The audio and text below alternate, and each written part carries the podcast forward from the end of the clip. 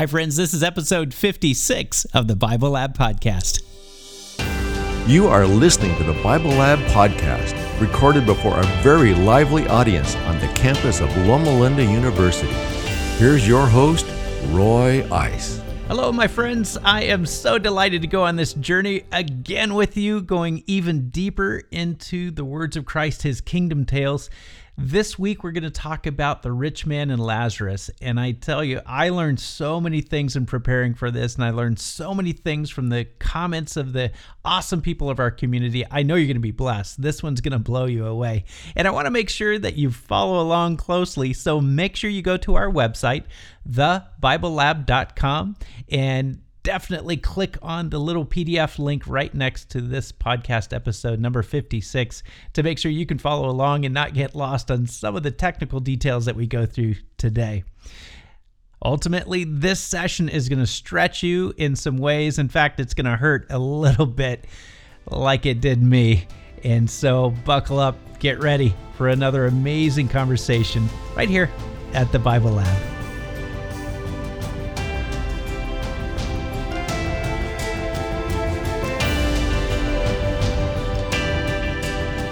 You guys ready? Yes, here we go. Number one, the person sitting next to me probably is living with at least three major regrets. oh, this is not what I expected. This is not, okay. I'm seeing a majority of yes. I'm seeing some people unwilling to answer. I'm seeing, I'm seeing about 80% yes, about 10% no, uh, 5% maybe, and 5% abstentions. Now, let me just explain. When I say the person sitting next to me is living with at least three major regrets, I'm not talking about three things such as your spouse and your kids, all right? three major regrets right there spouse and two kids. No, that's not what I mean. Should we vote again on that one? Let's just move on. It's too sensitive. Number two, it irritates me when I see lazy people who beg for money. It irritates me when I see lazy people who beg for money. Oh, we're a little bit more split on this than I expected. I'm seeing about 75% yes, but I'm seeing 20% no and 5% maybe. Uh, that's not proper math, but who cares? All right, we're going to talk about that. Major portion of what we're talking about today but when you see how Christ really is spinning it, it uh, it's, it's going to hit you as hard as it hit me this last week. I hope.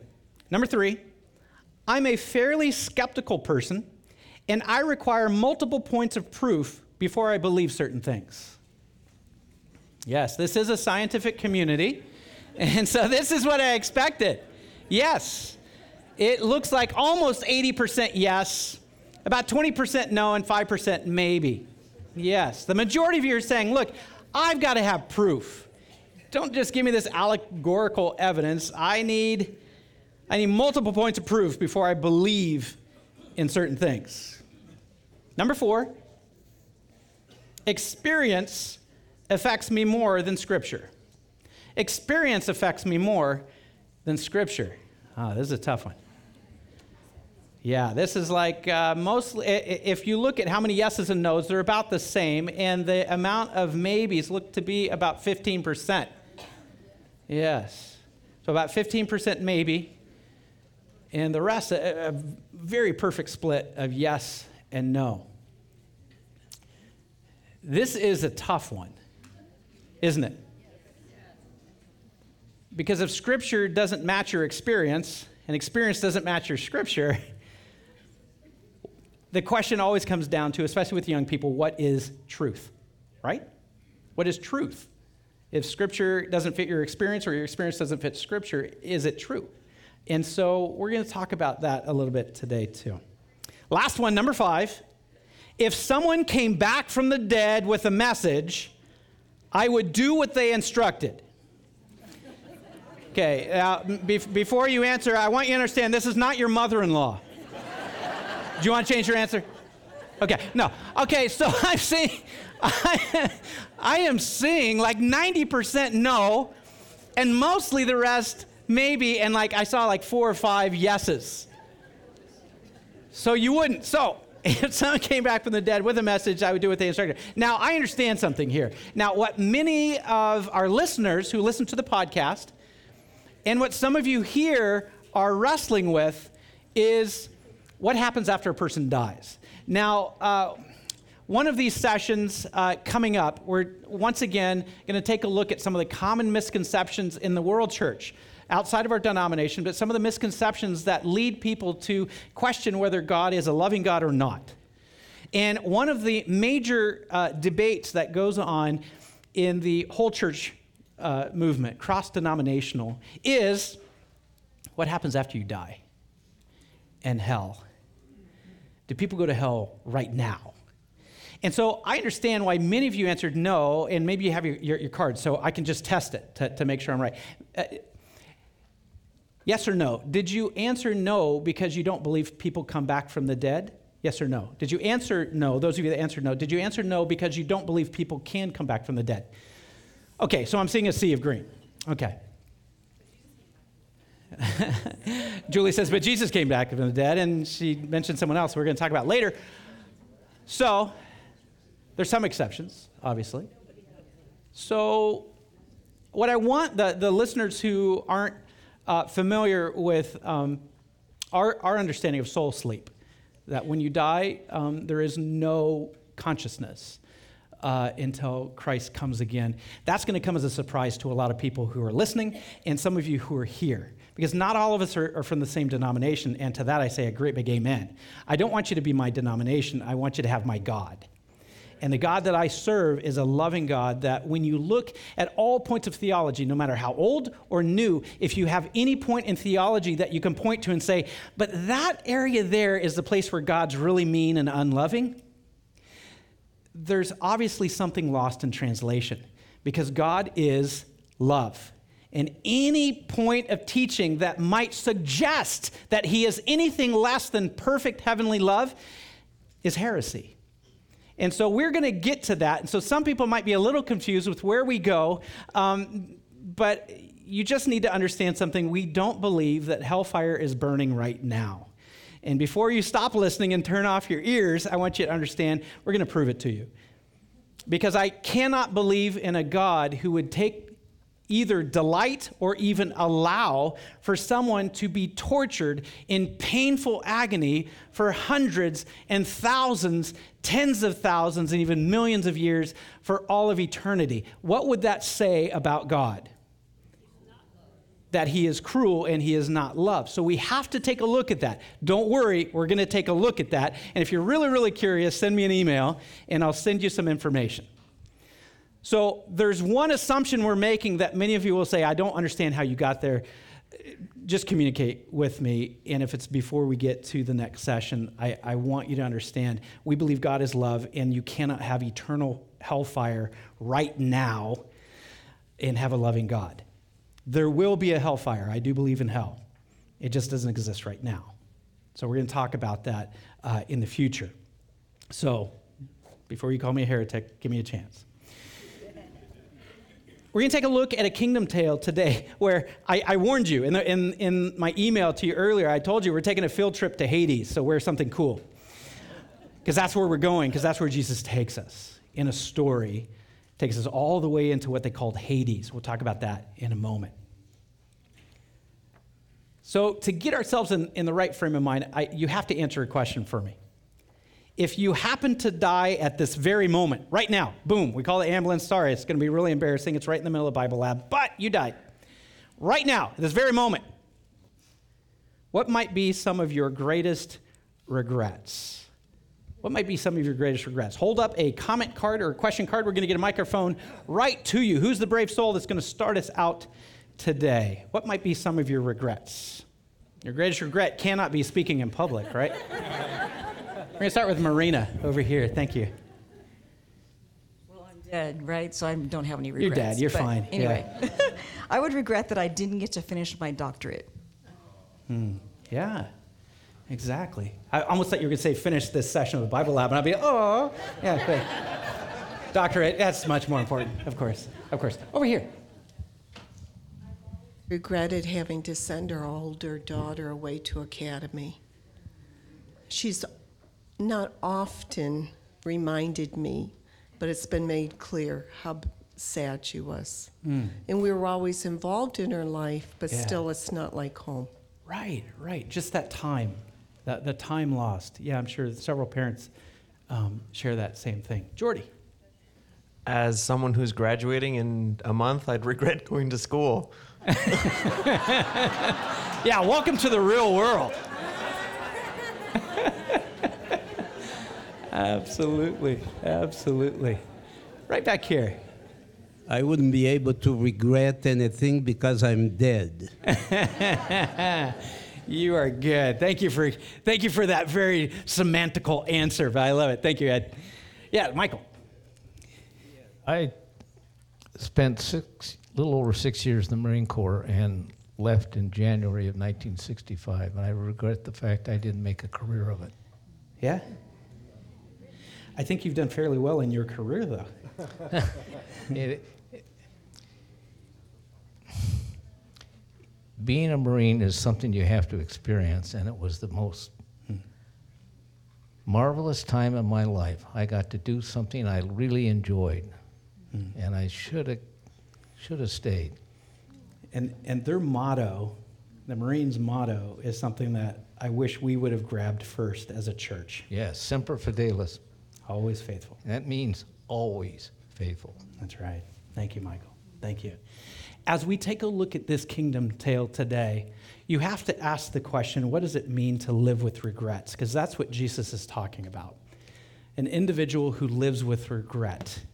We're going to talk about what those regrets are, but before we dive too far into it, I want to go through the filter of Scripture. And so, if you will, it's right here on your study guide, Luke chapter 16. We're going to take a look at verses 19 through 31, and I'm going to read from the NIV, which reads There was a rich man who was dressed in purple and fine linen and lived in luxury every day. At his gate was laid a beggar named Lazarus, covered with sores and longing to eat what fell from the rich man's table. Even the dogs came and licked his sores. The time came when the beggar died, and the angels carried him to Abraham's side. The rich man also died and was buried. In Hades, where he was in torment, he looked up and saw Abraham far away with Lazarus by his side. So he called to him, Father Abraham, have pity on me, and send Lazarus to dip the tip of his finger in water and cool my tongue, because I'm in agony in this fire. But Abraham replied, Son, remember that in your lifetime you received your good things, while Lazarus received bad things. But now he is comforted here, and you are in agony. And besides all this, between us and you is a great chasm. A great chasm has been set in place, so that those who want to go from here to you cannot, nor can anyone cross over from there to us. He answered, Then I beg you, Father, send Lazarus to my family, for I have five brothers. Let him warn them, so that they will not also come to this place of torment. Abraham replied, They have Moses and the prophets. Let them listen to them.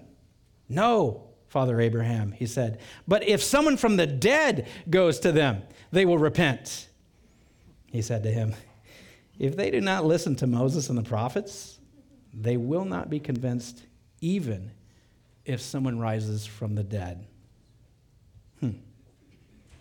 Why do you think Jesus? He has every choice at his disposal. He's brilliant. One of the greatest disappointments I, I have is when I ask people, list the, the three most intelligent people who ever walked the surface of this, this earth. I'll get people saying Einstein, Steve Jobs. I'll get all these different, different names, Leonardo da Vinci.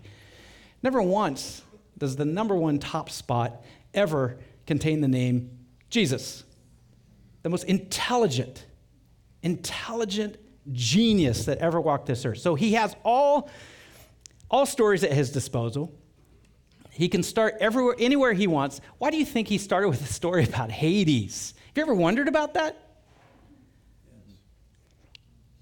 Does Hades or hell exist now? I talked about that a moment ago. But why would Jesus talk about it if it didn't exist? I want you to understand something. Jesus used, in his time, he used what the people could understand. Many of the parables that Jesus shared were actually breaking the fairy tales of the people's day. We talked about one just a few weeks ago the Good Samaritan. Remember what the real title of that parable was? The Good Jew. And Jesus takes the Jewish character, who's the hero, and says, No, I'm going to take the person you're racist against. You won't even touch them. And I'm going to make him the hero. And totally upset the people because he took a story the people knew and he changed some of the facts to make a point of look, this is what the church says, but let me tell you what God says. Today, once again, he uses a story that once he started, the people would know where it was going. And he totally messes with it. These stories actually came all the way back from when the Jews were slaves in Egypt. There's this very basic construct. They're called Psi Osiris or See Osiris stories, depending on which uh, scholar that you, you read from. I call, most of them say Psi. So Psi Osiris stories basically have this construct. An individual would go down to the Egyptian form of Hades in the underworld, and they would go down there, and within the story, a request was made of an individual to come back from Hades, go to a person who's still living, and bring them advice that they couldn't get just from their human experience of seeing what they see in the regular world. And what would happen in every single one of these stories is, in fact, a person would come from Hades and come up to the living, share some sacred knowledge, and the person would have life change. You see what Jesus did in this story? Totally messed it up. Your expectation is when the rich man asked Lazarus to go take a message, the next thing would be okay, so he's going to his five brothers. What's he going to share with the five brothers, and how are the five brothers going to respond? Jesus messes with that and says, Nope, there's a chasm. Once you're there, you're there. Can't come back. There's no message to come back, and I'll tell you why. Because God can do it. He already proved that He can do it. We'll talk about that in a minute. But even if I do it, whatever you think, you're going to think. Whatever you've convinced yourself that your life is all about, you're going to do it no matter who comes to you, even if we bring someone from the dead, is Jesus' initial point. But we have to take a step back and say, okay, so Jesus chose a story that already existed. He changed it. What are the things that he changed and why did he change it? And the first part is when you first start out with verse 19 and you see the main character, which is this rich man. Several points are made about this rich man. First of all, you even see what his wardrobe is. Okay, so you have someone uh, helping him with his costume. What's he wearing? Purple and fine linen. Okay, two things about this. There were four types of purple in the time of Christ telling this. Uh, the richest purple came from this mollusk shell, and really only the rich could wear it. Once it was stained, by the way, once you stained it in this purple, it, it was such a sturdy stain that it would not fade. That's why the rich people liked it. But it was very, very expensive. Then it also says there's an undergarment underneath that. And the term that's used, Jesus is telling the people, I want you to understand, I'm connecting it directly with Egypt because the linen cloth, the actual word that's used for the linen undergarment, is the Egyptian term for the undergarment. So this man is dressed out great. The next couple of verses, 20 and 21, we have the second character, a beggar named Lazarus. There's an issue here. Okay, let's look at all the other kingdom tales we've looked at and all the other kingdom tales in Scripture. Uh, what are some of the other parables in which Jesus uh, names a character? None. This is the only parable in all of Scripture where Jesus gives a character a name. Does Jesus do anything by accident? So, this is a great place to look, isn't it? To dig in to this one little uniqueness of the parable. There's a man named Lazarus. People have looked at this from several different angles. First of all, Lazarus is the, um, is the Greek form of the name Eliezer. We see Eliezer from a couple different angles. First of all, Eliezer is a name which means uh, that God will help. Okay? Or God has helped, or God a help, is what Eliezer means.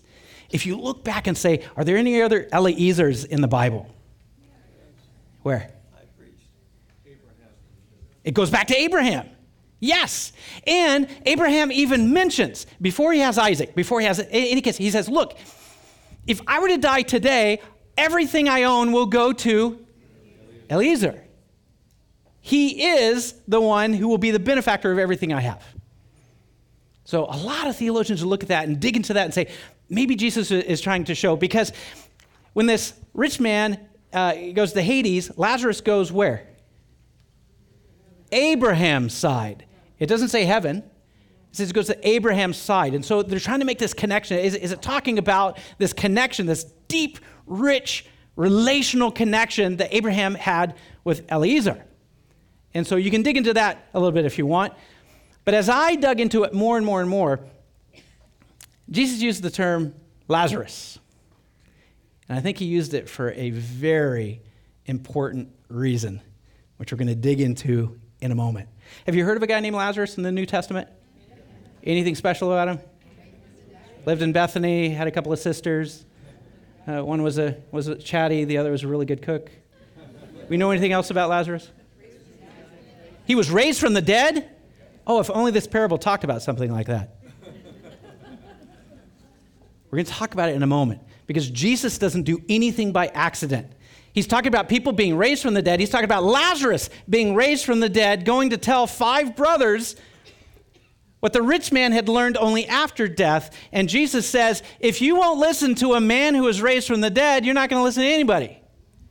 Perhaps there was a Lazarus in that crowd who was saying, Hello, I've been trying to tell you who he is, but you guys have made up your mind. Perhaps Lazarus was right there in the audience. You know he was incredibly famous in town. You can't have a guy who Jesus made sure, in John chapter 11, he made sure that the people knew that Lazarus was dead. How many days does he wait? Four days.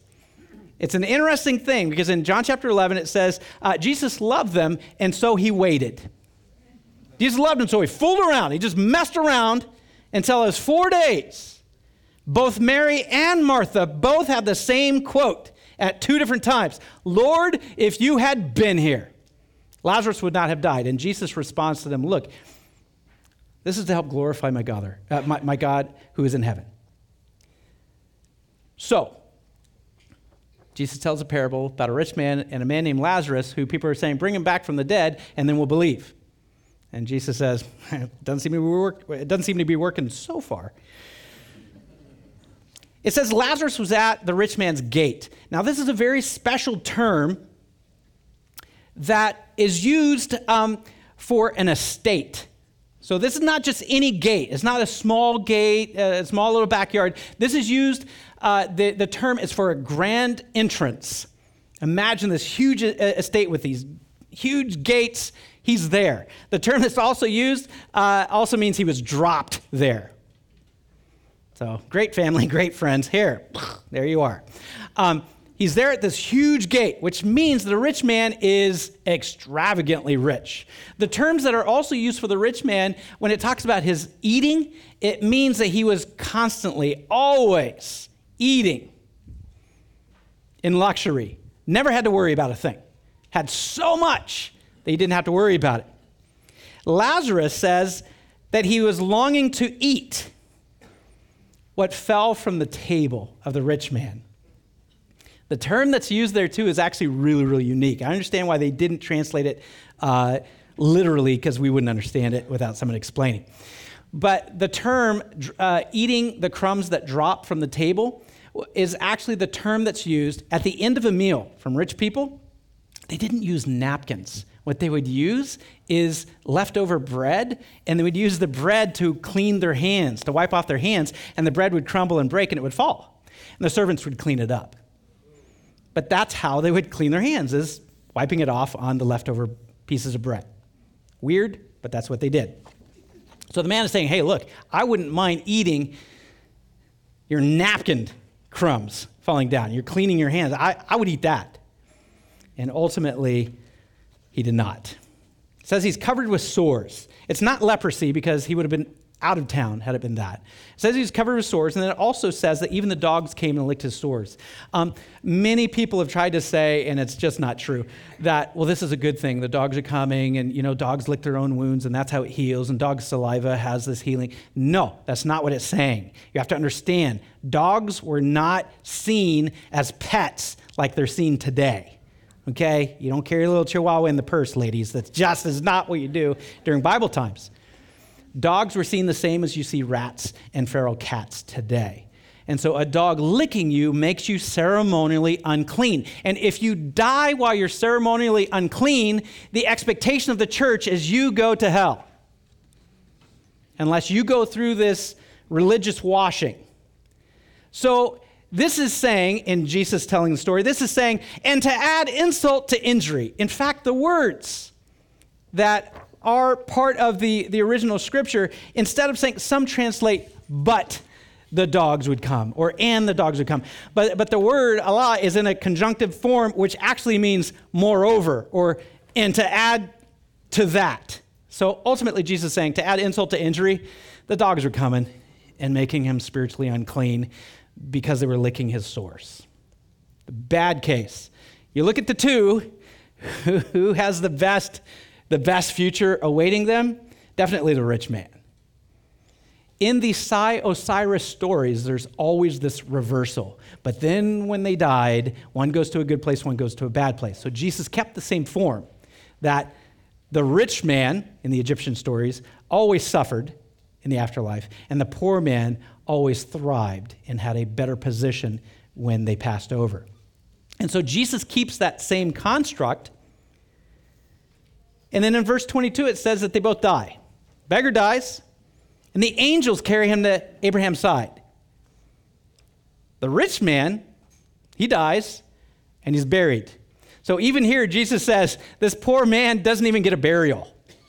Okay, he's probably thrown into some mass grave. There's no funeral service for Lazarus. Rich man, big ceremony, he's buried. And then they wake up and realize something going on. And it takes us into part two, verse 27. The rich man who was, in his continual behavior, condescending to Lazarus, once again, even though Lazarus is in a good place, he's in a bad place.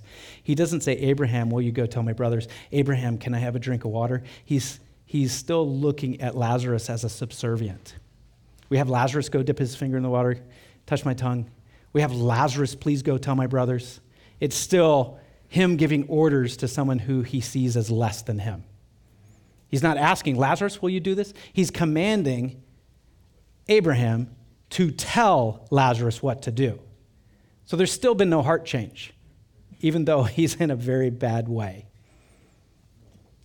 So ultimately, it brings us to a question. Abraham says, uh, You had Moses and the prophets. The man says, uh, Seriously, I, I just need Lazarus to go. And Abraham says, I'm sorry. If they're not going to listen to Moses and the, and the prophets, they're not going to listen to someone who rose from the dead. Brings us to a lot of questions here. What's Jesus talking about? What's the point? And I want to stretch you here.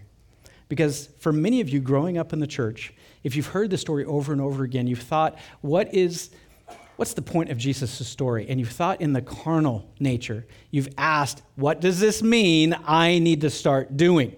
And perhaps you've answered it in a very positive way. I don't think it's negative to answer, what does this mean in a physical sense?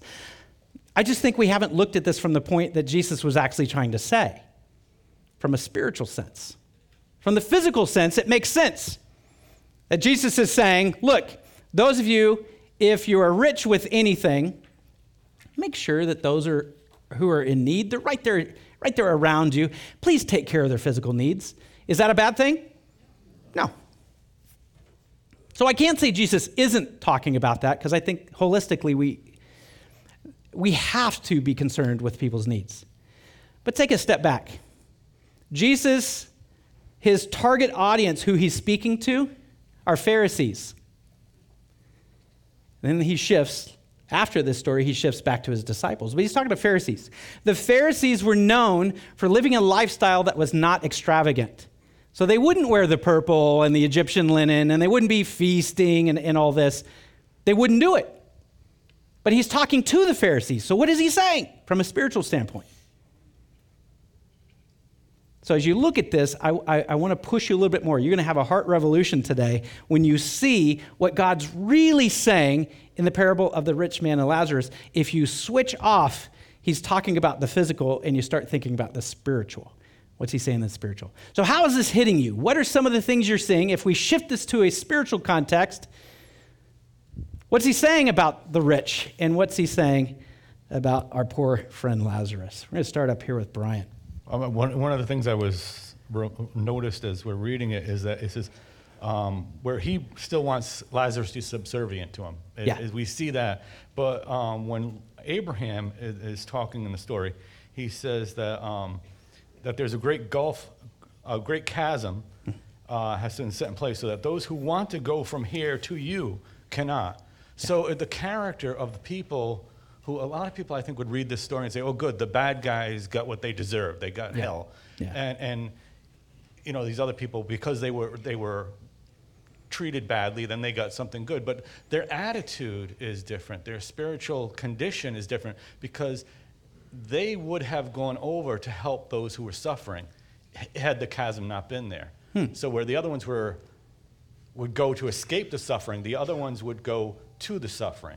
So it's, it's just a distinction I, I, I'm impressed with as I, as I read it between the two different types of people. Yeah, I, I I love that. One thing you also need to understand this, this whole torment, the word torment, it, it might be a, a bit harsh to actually translate in the English as torment because we're thinking of fire and all this stuff. That the actual word is used elsewhere to, to mean uh, more mental anguish. So his agony, his torment is inside his mind. I should have done something differently. That's why he's saying, Go tell my brothers, because there's something I should have done differently, and I'm in mental anguish over it. Yes, over here. Joker. Thank you for bringing the spiritual side of this story because now I can see that when you mention about Pharisee, they're, they're not, of course, wearing the purple and linen, mm-hmm. but they thought they're the highest form of spiritualism. So they want to others follow them. They're having hard time even, you know, if anybody wants to follow them, mm-hmm. they need to make so much problematic for them to do that. Yeah. And I see that the situation, sorry, is making people others beside their what they believe is someone is less, like Lazarus. Yeah. And people say, if you're not become like us, Jewish at the time, you're nothing. And I'm sorry to say, we might have that same attitude right now also. Yeah, I agree, Togar. I'm going to come back to that, but I want to get to Donna's comment first. Go ahead, Donna. Two things jump out at me. And number one, I also read um, Christ Object Lessons by Ellen White on her commentary. And uh, one of the things that jumped out at me is that the chasm to me also represents death, and that uh, once you're dead, you can't go back. Yeah. You've already made your decision, and um, for what way you're going to go. Yeah. And the other thing that jumped out at me too was the person um, didn't um, think of going to Jesus instead of Abraham. He went to Abraham, which tells us that they believed that Abraham kind of was their savior in a way. Brilliant, brilliant. Yes, you know, this is Jesus telling the story. Once again, he could choose any characters he wants. He used their belief. It's all about your connection to Father Abraham. And in fact, many of the Jews would try to show their genetic lineage directly from Abraham. And if you could do that, you were definitely saved. You definitely had a little, a little in to, to be able to go there. Exactly. Back here. There are a lot of meanings that we can learn from this parable. Yeah. But the easiest one that I could remember is when Jesus also said, It is very hard for a rich man to enter into the kingdom of heaven. And I think uh, in this way, God is, Jesus is actually, in a way, highlighting this because, in a physical sense, we know that very hard for a rich man, even in our days right now, to be serious about his relationship with God and with Jesus because Yeah. he doesn't need anything. He has everything, just like what the parable is saying. And he doesn't have any connection with God. He's just content with what he, he has right here, right now. Yeah. And I remember the Beatitude when Jesus said, Blessed are the poor. And the poor there is not only in the spiritual sense, but also in the physical sense. So many things that Jesus contrasted these two, the rich and the poor. Yeah, exactly. I, I've always said that the greatest enemy of the church is contentment. Um, because once you're content, you don't feel that desire, that, that need uh, to be connected to God.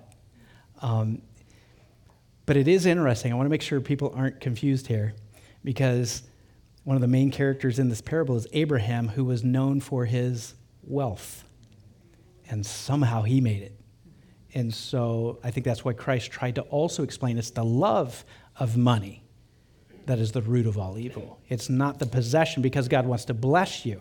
He wants to bless you as much as He can because He's a doting father who loves to do it. He wants to spoil you, but He doesn't want to spoil you in your chances to be with Him forever. And so it is not wealth, it is truly your perception of that wealth. Who does it belong to that, that can take you down the road? Uh, why, why don't we substitute uh, uh, the Pharisees for uh, the rich man and Christ for Lazarus?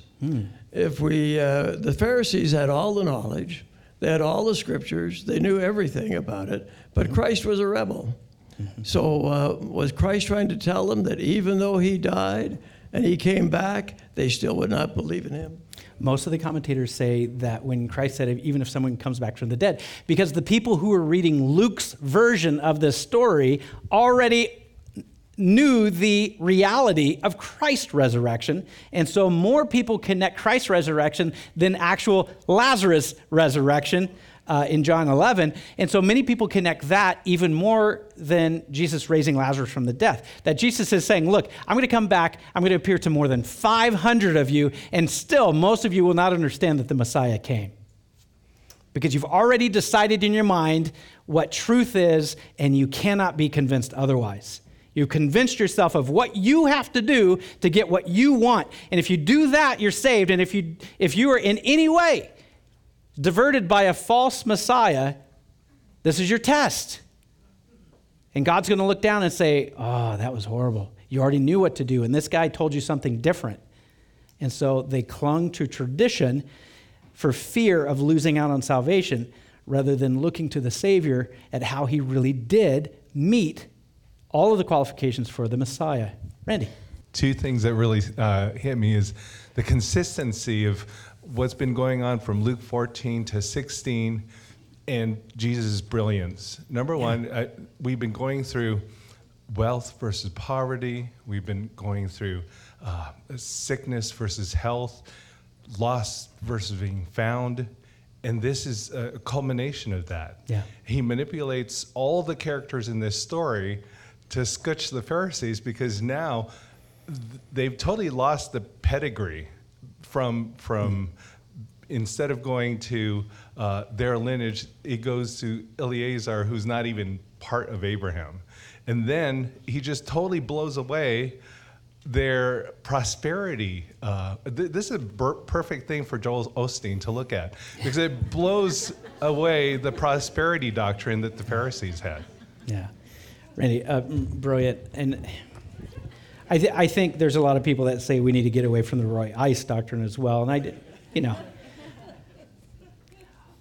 ultimately, and, and we have to draw it to a close. I, I see the other cards, and I'm so sorry. Please fill out the comment cards so I can so I can uh, wrestle through the week with you on additional questions and comments. But Randy, you, Could you- I you- just make one short comment, though? if it's really short, brother. Yeah. We, we've discussed before, why do rich people, are people rich and got everything? Yeah. This is where I get my answer from. This man had everything in this life, and that's all he gets. Hmm.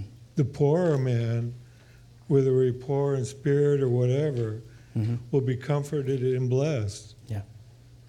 And that's what will happen to us. I, I love it. Thank you. I'm, I'm, I'm glad I'm glad we had a moment for that Can I take it one step farther? I, I love what you said. From a physical standpoint, it's absolutely true. Can I take you a couple of steps farther into what does this mean spiritually? It's going to hurt. Do I have your permission? Because it's going to hurt pretty hard.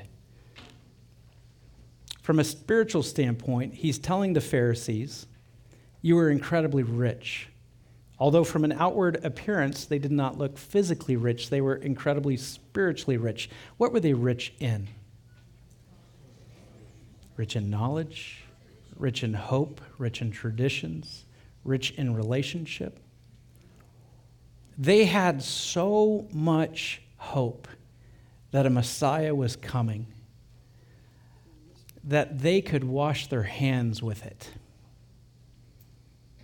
Spiritually, know I'm feeding on the richness, the never ending abundance of God's Word. And there are people around me who are starving in a spiritual sense. People right at my gate. I have to step over them to get to the wealth that God has given me spiritually. Every single one of those Pharisees knew that they were going to heaven. They knew it. Rich, well fed spiritually.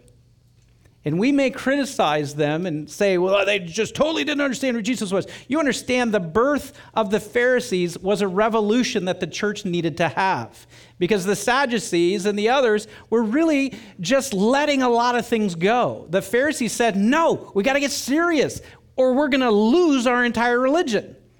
That was the birth of them saying, let's get serious. Let's write this stuff down. Let's protect the law. Let's honor the law. They were so rich and well fed in their relationship with God because they took it seriously. But they took one thing very much not seriously. And that was the fact that what do you do with all of the spiritual food that you have? If you are content to step around over and not even look at an individual who is spiritually starving to death, that does not match the character of God. And I have to say, this hurts me. That's why I know it's hurting you. It hurts me because there are opportunities I have to feed the people that God has placed at my gate on a regular basis, and I keep my mouth shut and I don't feed them spiritually. Remember, to Jesus, Yes, it's important for us to embody what does it mean to be Christ by feeding people in a physical sense. But to him, the most important thing is are you feeding people spiritually? Because if you are content that you are going to heaven and you have absolutely no desire to make sure that every person within your sphere of influence understands that this incredible feast is available to them too. If you are content to just feed yourself in the hope that one day Christ will come and you'll get to go, you're not going. Because it does not embody the heart of Christ, which is love, care, and compassion for the eternal souls of those around us. The parable of the rich man and Lazarus is not simply a sociological call for us to go and feed the beggars on the street corners, although it's important to make sure that people don't starve to death who are around us. We need to be a f- physical resource to those around us. But how much more this parable because of who it's to the Pharisees. We might look down at the Pharisees and say, boy, they really missed it, and be missing the same boat. That's what Christ is telling us, uh, in this parable today. You are so well fed. How can you go home and be content not to share? You have so much. Your guilt, your filthy hands are clean with the spiritual food that you've just been handed. And you can't spare some crumbs for the people around you that have absolutely no hope, no joy in the fact that tomorrow is a day closer to Christ's soon coming? Let this sink in this week. We're not looking at this scripture to say, so what do I need to do? We have to make sure and ask the question so, what does this mean about God's greatest desire? We cannot be spiritual gluttons and have no desire to hold the heart of God who says, as you walk around and step over people who have no spiritual food. If you want to have my heart, feed those people spiritually.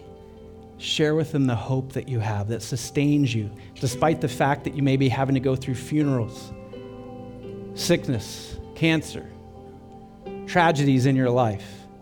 You know how much different your experience is because you are well fed spiritually. We have to share that. And that's our challenge for this week. And that is a great challenge. I know it hurt me. I know it's hurting you, but let's both pray together this week that God helps us to look beyond ourselves, to truly care about the people around us, and to share the best news in the universe that God is love and He can't wait to spend eternity with you and with me and with every single person in our path. Now, I don't want you to miss next episode because it's going to shock you again. Once again, I learned something very new I never realized before. And one of the things that we realized is that when you look at the parable of the lost sheep, the group of sheep that you never want to be associated with is the 99. Come back for episode 57 to find out why.